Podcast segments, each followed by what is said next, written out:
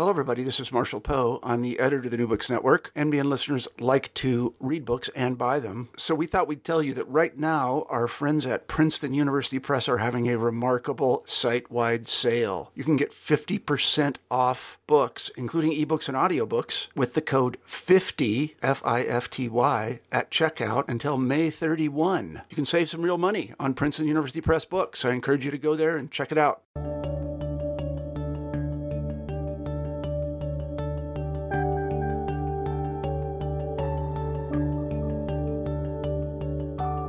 And welcome to New Books in History.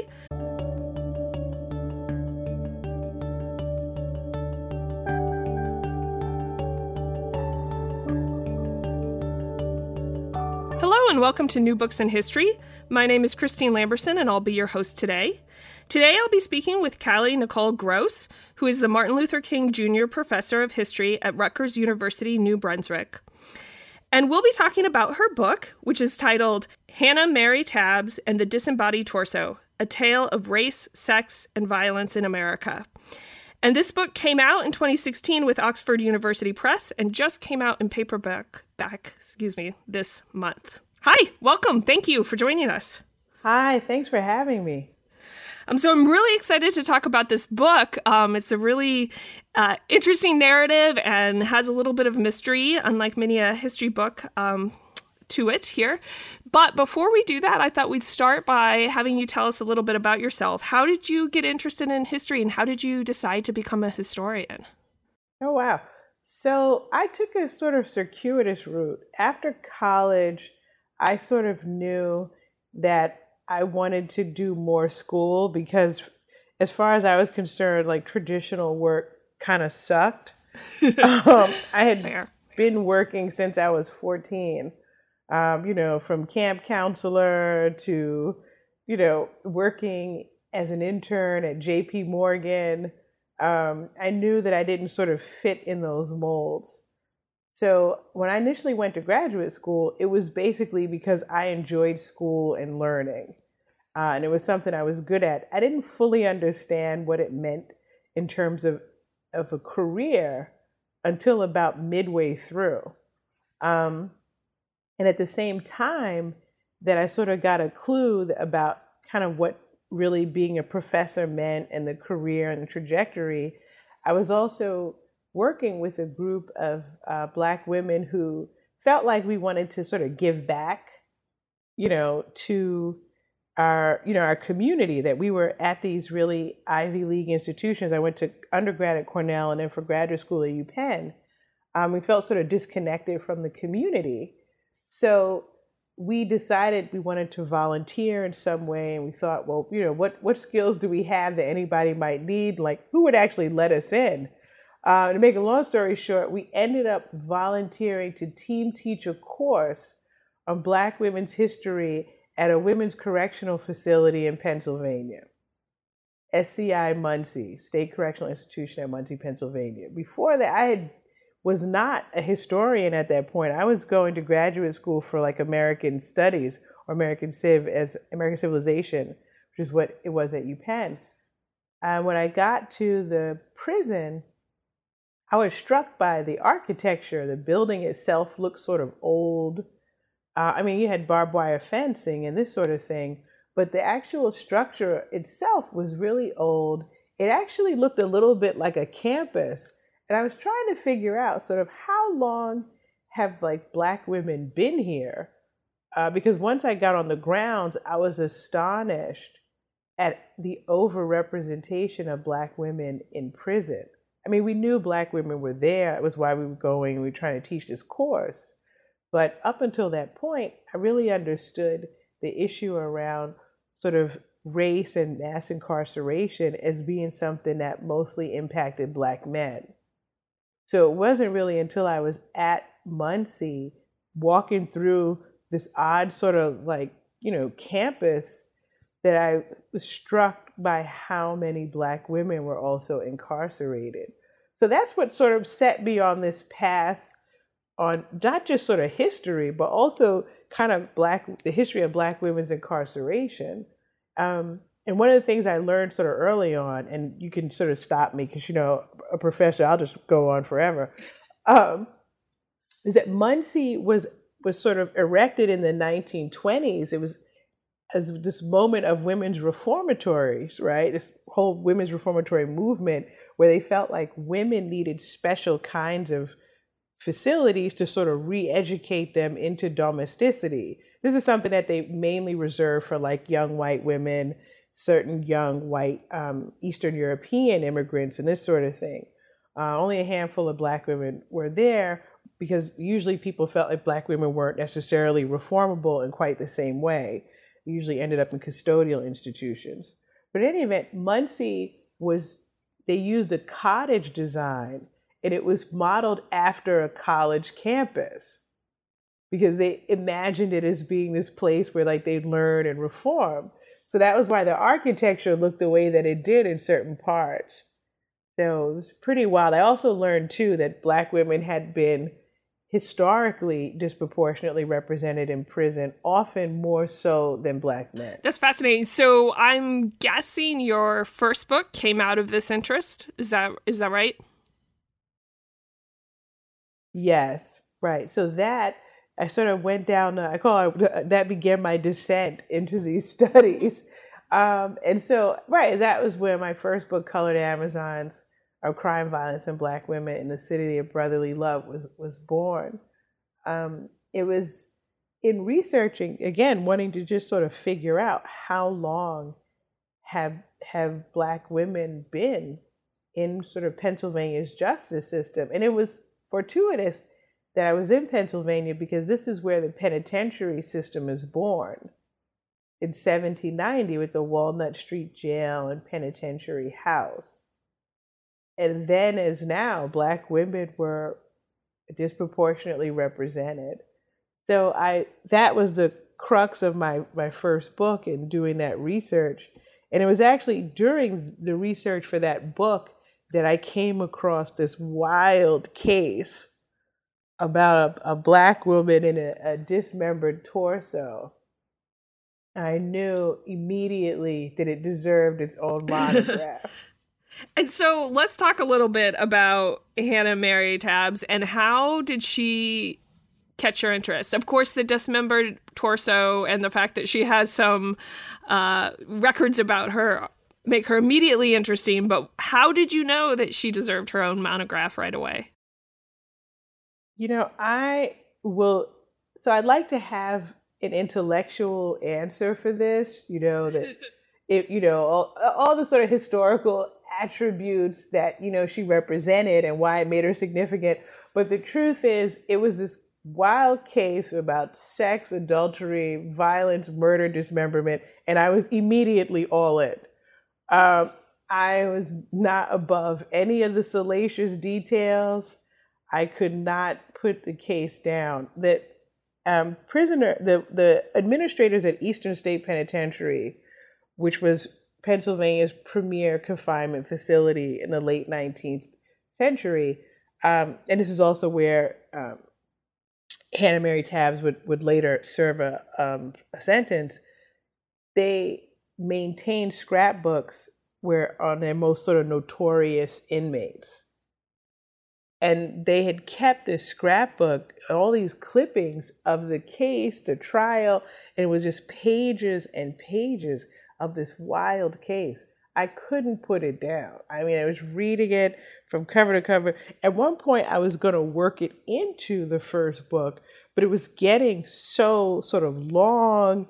And what uh, you know, I realized there were all these other intricate pieces and you know connections that I need to research. Is, at that point that it became clear, like this thing could be its own book. Um, and also for me, I was fascinated because no, I'm a black woman, and I consider myself a historian of, of African American women's, you know, experience in the, you know, here. Um, and I had never encountered a figure quite like her in history. And what I mean by that is most of black women's history is about resurrecting and reclaiming this past that, for a variety of reasons, has been omitted glossed over, or just plain old written out. of traditional historical narratives. And so a lot of that work, and, and rightly so, concentrates on, you know, weighty issues, women who dealt with enslavement, with brutality, with disenfranchisement, folks during Reconstruction, uh, women who were activists, who were teachers, who were religious figures, who were artists, writers, folks who really persevered um, and triumphed. And those histories are important. But for me, part of what motivated my first book, and, and certainly was related to this book, was that that left us with kind of a one sided understanding of Black women's experiences that we have to allow for human frailty and we have to also consider the plight of African American women who maybe didn't go down this road, right? So that was a big part of why I wanted to even look at women in the criminal justice system in the first place, was to resurrect those histories, to not sort of write them off, and not to sort of take necessarily a, a view that they had somehow failed or fallen short of social expectations. I mean, my research showed there were many, many ways that Black women were railroaded into the criminal justice system. But also, there were some women who you know, made very specific decisions about breaking the law and on what terms and for a variety of reasons, also. So, all of that to me is a part of us having a rich, dynamic, and balanced understanding of Black women's history in the United States. And so Tabbs was at this far end of the spectrum in terms of being completely outside of what we customarily encounter. Um, at the same time, she was not sort of like, you know, it wasn't as if she was a figure from outer space. I mean, she fit many of the demographics of most Black women in the city at that time. She was a Southern migrant. A number of Black women in that, you know, roughly 40%, um, because the population of African Americans in Philadelphia had doubled from 1870 to 1890, um, you know, based on folks leaving the South. So she was a, a, part of that migrant wave. She worked like 90% of the Black women who worked in domestic service. So you know, she was married. Um, she, you know, was presumably God fearing in some way. She certainly evoked God when it, when it suited her. Uh, if she and her husband were married in the AME church, right, the African Methodist Episcopal Church, so they they had roots in these ways. Um, but in many, but but that sort of like there ends kind of the commonalities. I mean, after that, her profile sort of went completely off the rails in terms of you know her predilection for violence, for dominating people, for carrying on extramarital affairs. She was unlike any other black woman I had encountered in history at that point, and I was fascinated. She is an incredibly fascinating character, and your book does a wonderful job of highlighting both her fascinating features, but also, as you just did there, telling us a little bit about how her life is representative of larger trends. Um, and I thought maybe we'd start with a few of those larger trends and then talk a little bit about the case and then maybe return to some of those larger t- trends towards the end.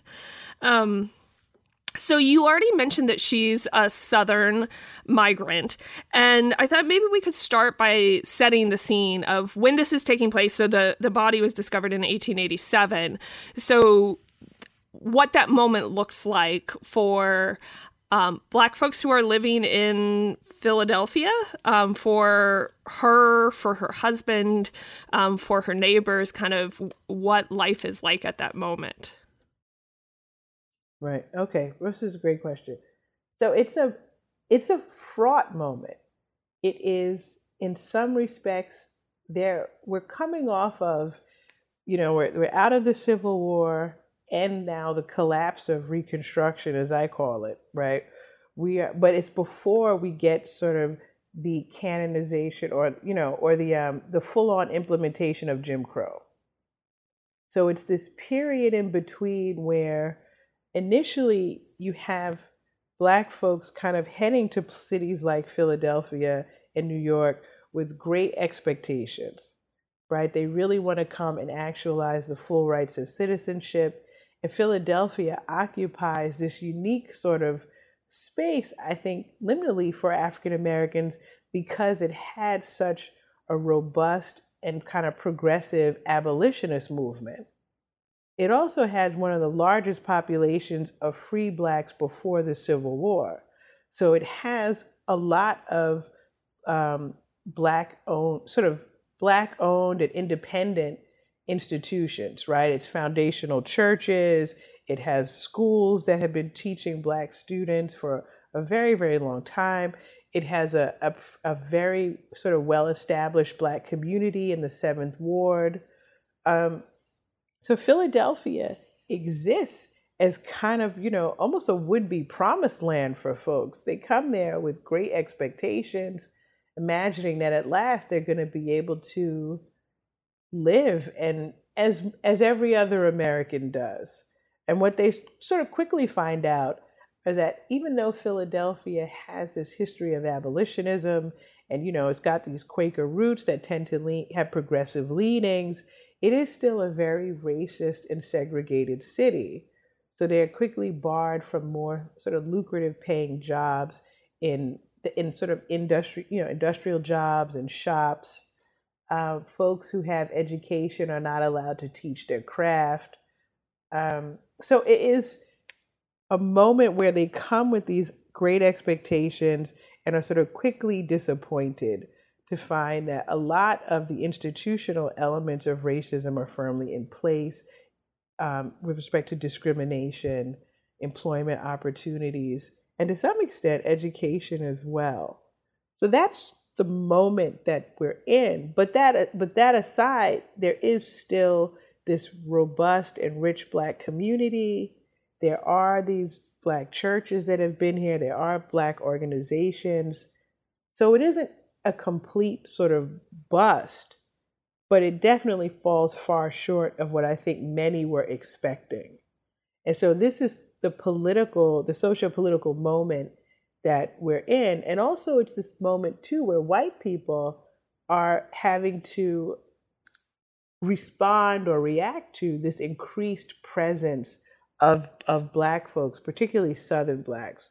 So you have native born Philadelphians trying to figure out how they want to meet you know, these black brethren coming from the South, and they're not entirely thrilled about the folks migrating in mass either. They're worried about them being ignorant and doing things that are going to sort of shame the race in some respects. And then for Philadelphia, the white Philadelphians, there's a concern in general about the increased black population. They also have concerns about sort of, you know, potential ills that come along with that. So crime, quickly becomes a concern. And there also is this other concern about some of these Black folks being able to pass. That you have these Blacks coming from the South who, you know, or mixed, or, you know, what they use the term mulattoes, coming and potentially being able to sort of infiltrate white society because folks knew who they were in the South and they were segregated and kind of sort of contained. But now that they're moving into this urban city and this urban sphere, they are un, they're unknown entities. So some of them, you know, are white enough, you know, they look like any other white person. It would be difficult for them to tell. It's also a moment too where you have some other folks who we now regard as white coming over from like, you know, Ireland and Italy. And initially, native born white Philadelphians weren't entirely sure if those folks were white either. So whiteness was kind of, you know, itself sort of undergoing some challenges there, right? From, right. from a variety of spaces, right? They're not exactly sure. Like, are Irish people actually white? right? Are these Italians white? Some of them look kind of swarthy to us. Some of them have these ruddy complexions. So they weren't entirely sure about those folks either. Then they, you have this other sort of moment where you could have these black folks who look white you know, infiltrating. So there was a, a moment, there was a high anxiety around these issues.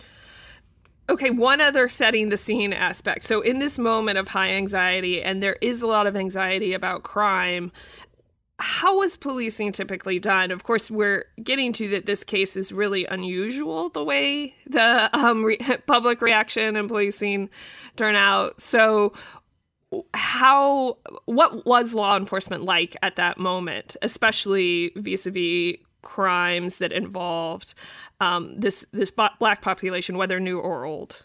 Philadelphia law enforcement has a long and fairly storied history for being somewhat corrupt. Um, and, uh, you know, uh, an, op- an outfit that basically was rife with corruption and nepotism, uh, and also racial bias and brutality.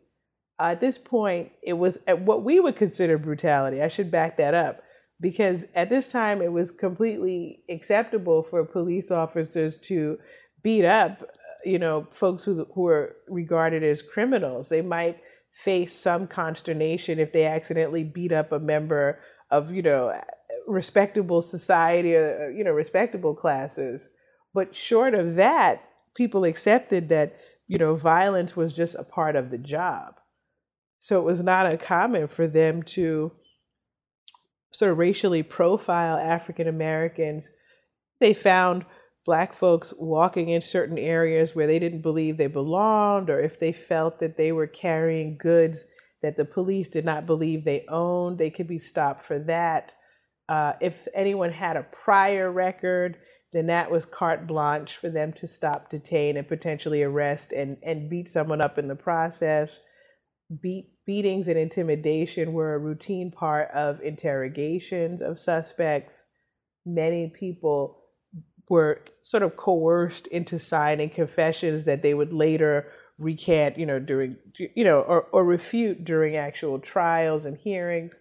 So it was a moment that in general was sort of kind of, it was policing at this moment was pretty replete with things that we still are sort of combating today, but at that time we were fairly acceptable. And so you have that backdrop along with this sort of racial anxiety. And then you have this headless, limbless, racially ambiguous torso surface, right? They, you know, does without, they know it's a man or male body. But short of that, they can't figure out its race. And so this is what really drives the investigation because the concern there are two concerns. One i think it in fact it played into this moment where you have a sort of racial science developing also that's aiming to prove definitively that there are biological distinctions between the races and that science is going to be able to ferret that out. So as racial science is sort of rearing its ugly head again uh, at the same time that we had this fear about racial anxiety and also policing again, which was itself, you know, fraught with terms of racism, but also too because the the worlds were so sort of segregated, because the body was racially ambiguous, police really didn't know which community to search for suspects in. Right? You know, this is a and and also truthfully, if it was a black body, they pro- it probably wouldn't have gotten nearly the attention or the resources or anything uh, that they end up throwing at this case because I think they're they're invested one in trying to discern definitively is this a black man or a white man or a Spaniard or a Cuban or a quote unquote Chinaman. You know, these were all the possible identities floated when this torso when this torso surfaces. But also, if it is a white man, there was going to be, you know, they need to define who committed this crime. For the other folks, it would not have been nearly a priority. And certainly, if it was a black man, uh, very few resources would have been devoted to it. And I can say that definitively because throughout the sort of investigation and the trial, you know, once they sort of just determine the actual identity of this torso, right? the case itself had become so big um, that it couldn't be ignored. But throughout the course of the the trial, other body parts surface in the seventh ward. This is the black community in Philadelphia. And once it is determined that it's not related to this torso case, it just fades into the background. We never hear about it again. So all those other random black body parts that are dismembered and that, you know, are found in the seventh ward, there's almost no investigation of it. So this torso ends up being unique for for all of these reasons and also in some respects you know he was an unfortunate victim of a brutal crime but his proximity to whiteness actually allowed for him to have a measure of justice that would not have been possible if he were sort of a traditionally phenotypically recognized phenotypically as a as a black man. Yeah, and um, part of what you mean when you say this case has gotten so big is people are following it quite closely, right? The it's a media sensation, so to speak.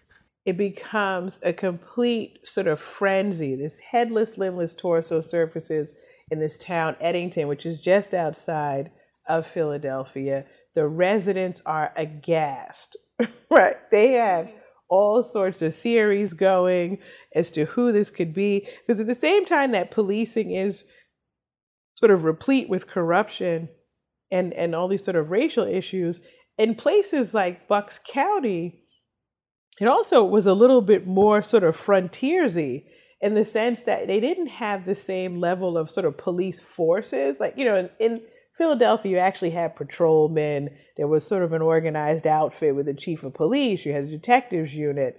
You know, there's a harbor unit. But out in, you know, kind of the, the hinterlands there, the burbs, or the more rural parts, it was really maybe a constable, you know, a sheriff or a deputy or somebody here or there. And then people sort of took a lot of the responsibility of keeping community safe on themselves. So with this torso services in Bucks County, the residents are aghast and immediately sort of become a part of this investigation. And so that also helps to sort of gin up the press too, because they've got all these witness accounts and people offering interviews and, you know, sort of the biggest thing to happen in this little tiny town. So there are these rumors that perhaps the torso had been brought to Eddington from the city. So this brings this gets the Philadelphia investigators involved as well. It starts to put them on notice at least that they may potentially be involved or have involvement in this torso case as well. So this is how the case kind of moves from this tiny sort of tiny town and you know the potential murder of, of a person of color which normally would not get any attention to becoming sort of front page news so the Philadelphia police get involved as well, but then uh, in a, a way that's almost quite familiar to today, especially to your average, you know, crime show watcher or whatnot. There's a little bit of push and pull between the Philadelphia police and the law enforcement such as it is and or the town in Eddington. Can you talk a little bit about that push pull and sort of the move from Eddington to um, Philadelphia and kind of how they're both involved and sort of sharing but sort of pushing against each other there? Right. So exactly as the case becomes more sort of sensational, everyone starts to realize that there there's a potential there there's there's some sort of jockeying that goes on in terms of who exactly is in charge who's who does this case actually belong to? So the folks in the constable in eddington is sort of painstakingly going through and, and doing his investigation. He's interviewing a lot of folks. He turns up some key witnesses particularly folks who remember a black woman who had been sort of knocking on doors. She'd lost her way in the town that evening. But they also kind of touch or strike, oh, they sort of strike gold in some respects when they come across a conductor who remembers a black woman with a southern accent who had taken the train that night carrying packages that matched the wrapping that the torso had been discovered in. So this is sort of what kind of it it shows in some respects i think the prowess of that those small investigators but it also ends up being their undoing because once they hit on that Philadelphia conductor, it is clear that the person traveled from the city out to Eddington just to dispose of the body, that the crime took place in their sort of neck of the woods. They take over the case. And they do it in a way where the Eddington investigators think it's premature. Um, but they are sort of run roughshod over. Uh, Chief Kelly determines quickly that the you know the crime is taking place here. They get this conductor, and there's a name that has been floated around by the folks in Eddington that could potentially match the description that the conductor gives the police. There's a woman by the name of, of Shepherd or Tabbs, right? Mary Hannah or Hannah Mary Tabbs or Hannah Mary Shepherd, who apparently had worked in Eddington as a domestic for a time. She left about a year before, but some folks, you know, had mentioned her impossible connection. Apparently, there was another case a year before about a young girl who was associated with Tabbs that had gone missing. So, to make a long story short, the police sort of home in on this Hannah Mary Tabbs as a potential suspect. They're trying to interview her. Um, they do actually catch up to her. They bring her before the conductor, and he identifies her as the woman he saw taking the train out to Eddington that night, carrying the packages. But Tabbs is one of these classic moments, too, where it's almost like early sort of criminal behavior. Where, you know, there's that stuff about folks returning to the scene of the crime. Mm-hmm. There's this moment that is just, I, it blows my mind.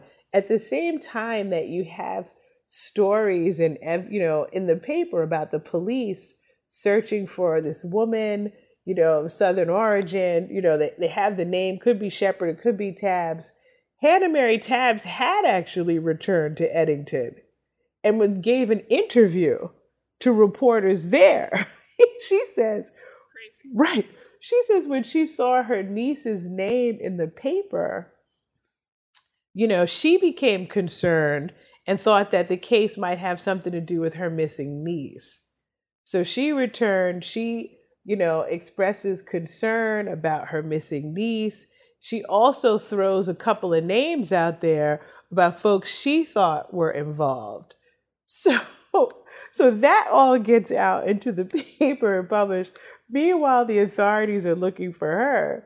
So it becomes this sort of huge shock that when she's actually apprehended, they put it all two and two together and realize that this is the same person. So, I mean, that's just sort of one of the twists in this this wild case. Um, so many others, and then of course the, the Philadelphia police, not known for their, um, uh, you know, patience with suspects, they basically, you know, give her the sort of rough treatment there. And after a night in custody, she basically talks. Uh, and what she does is again, you know, throw out another name and blame the whole thing on uh, a young mulatto by the name of George Wilson. So she, you know, confesses, you know, that this, oh, I, I need to backtrack. The other way that the authorities get your break, before I forget this, is that at the same time that the conductor has, you know, mentioned that there's this woman from Philadelphia.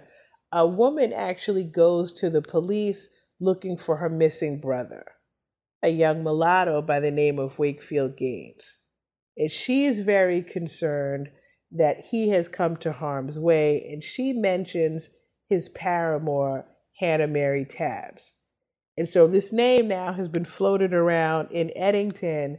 And again, when she, this young woman walks in to, you know, the chief of, of detectives with this information. So they immediately are, are in the, on the hunt for her.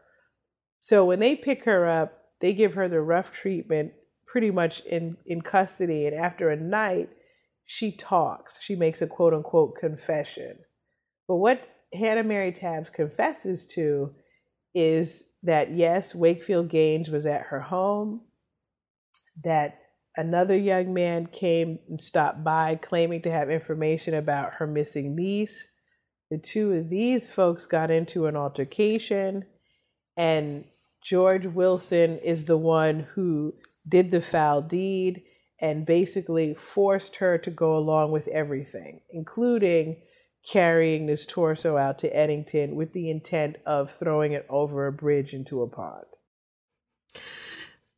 It is an amazing story, um, and she is quite impressive. Can you talk a little bit more about how she is this unusual person? Because to a certain extent, this response to the police, this um, tendency, or the not tendency, this um,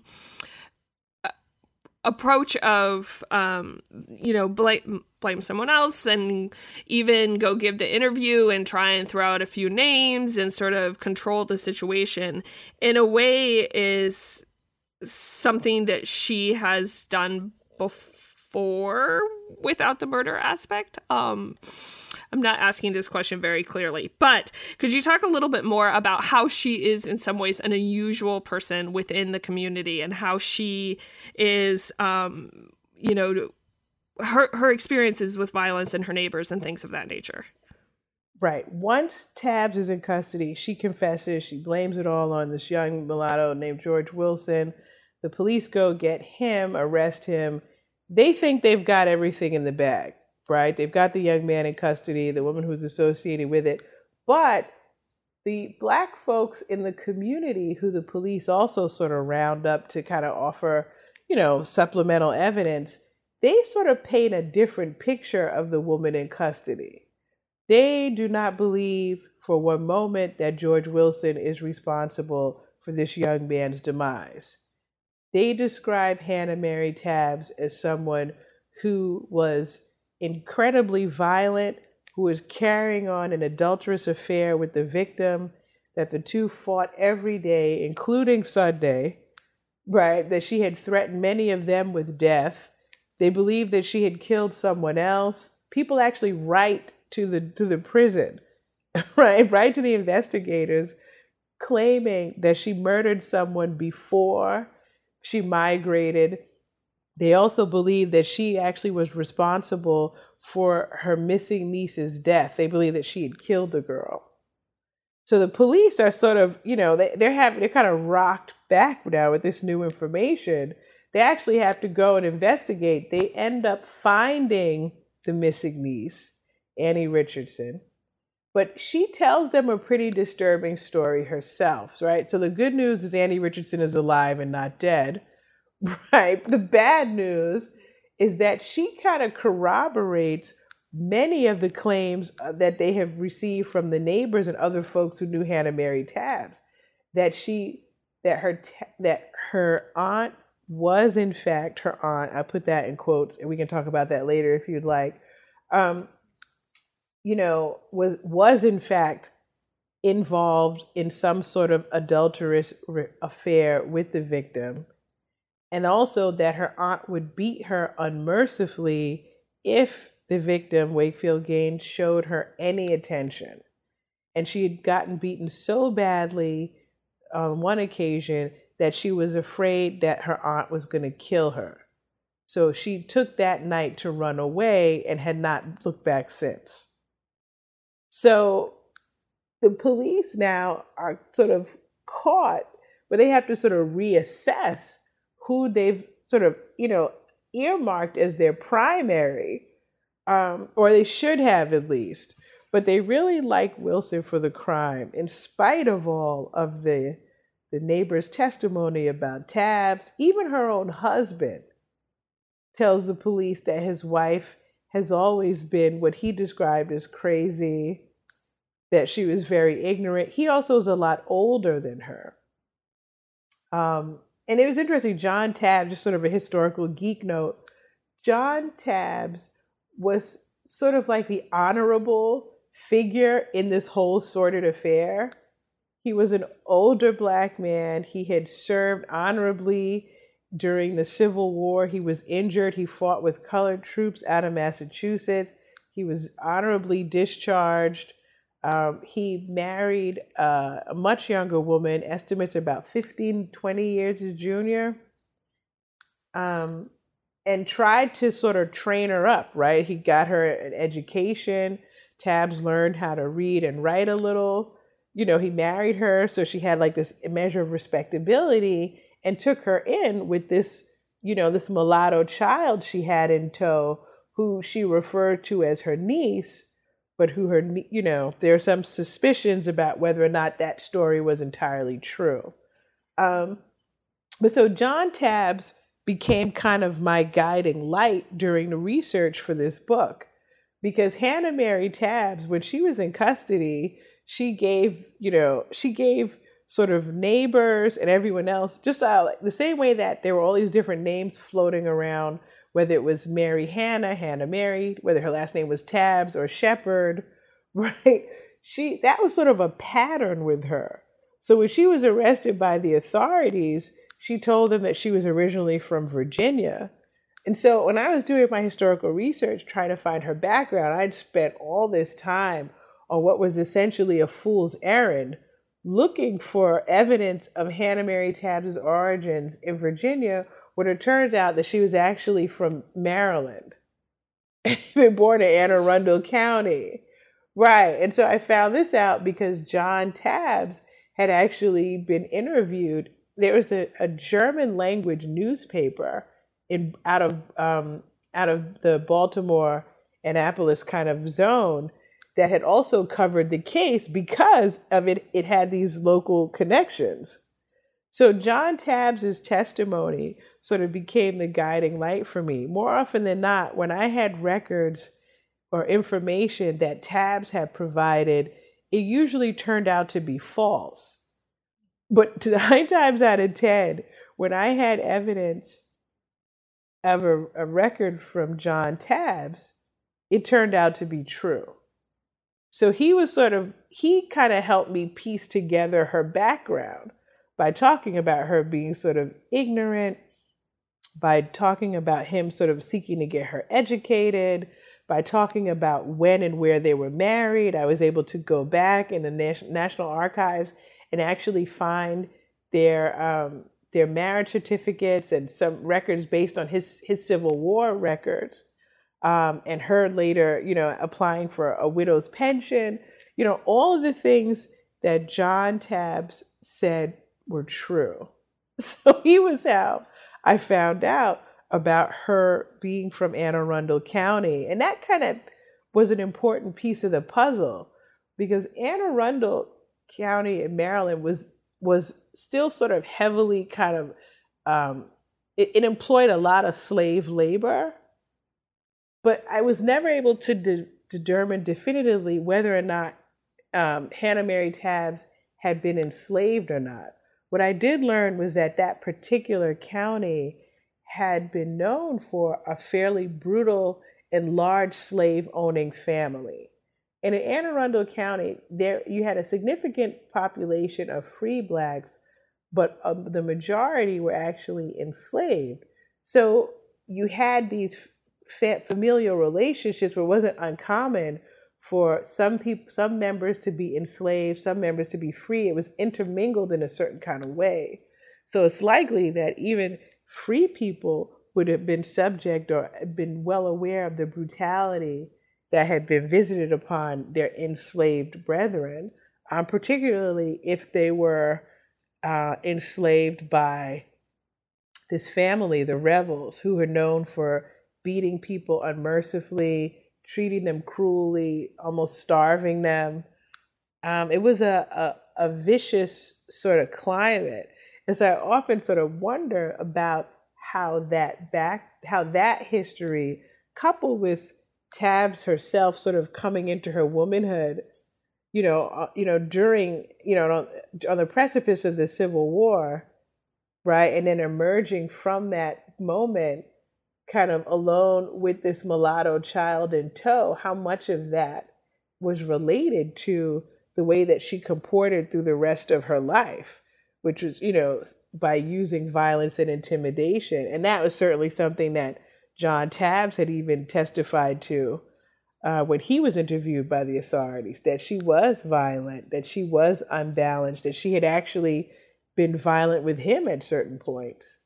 Um, it was it, he was an important piece of the sort of historical puzzle.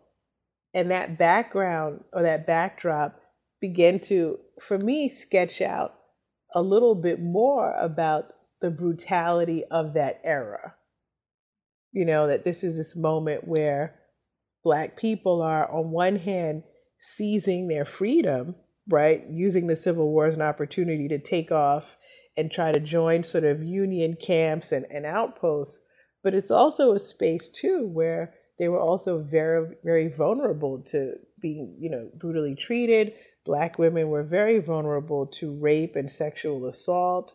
It was you know a, a very it was a cruel time. So the violence of the civil war there's a way in which those casualties and the, and the trauma of soldiers is more easily cataloged than the kinds of violences that can be visited upon young women or women and young and young girls. So you've already started talking a little bit about your research and I don't want to give away the end of the book and the end of this case, but I did want to talk a little bit about your research so I, so I thought maybe we'd talk a little bit about that now, or a little bit more about that. Um, you've already kind of uh, talked a little bit about how you were able to follow some threads, but can you talk more about the challenges of doing this research and what kind of records you're finding? Because, as you said at the beginning, one of the things that's great about this story is your, or about this history, I shouldn't call it a story probably, but um, a great about this woman is that you're researching someone who we usually don't see in the historical record very well but on the other hand, that's partially because they're really hard to find in the ho- historical records. So, how did you find her, or what kind of resources were you looking at to follow that narrative from John Tabbs and others? So, Tab, at, on top of it, was someone willfully trying to sort of obfuscate history, also. That was the other thing, right? She used so many, you know, different names and aliases and lied about various relationships with folks. So, I had a wealth of newspaper coverage, which was unusual. Usually, when I'm doing research on, on Black women criminal justice system, you know, I've got like a dry, you know, prison roster, you know, maybe some records from the institution about the person, uh, and a few lines of text in a newspaper if I'm lucky enough to have found it where they covered the case. So this was a complete opposite. Like I had a, a wealth of, of newspaper coverage the case had been covered from Pennsylvania to like New York, Illinois. I found, you know, uh, pieces on it in Missouri, Virginia, Baltimore, right? Even I said, I mentioned the German language newspaper, right? Der Correspondent. I actually had to have that translated, right? to, to get that information, but it was incredibly rich.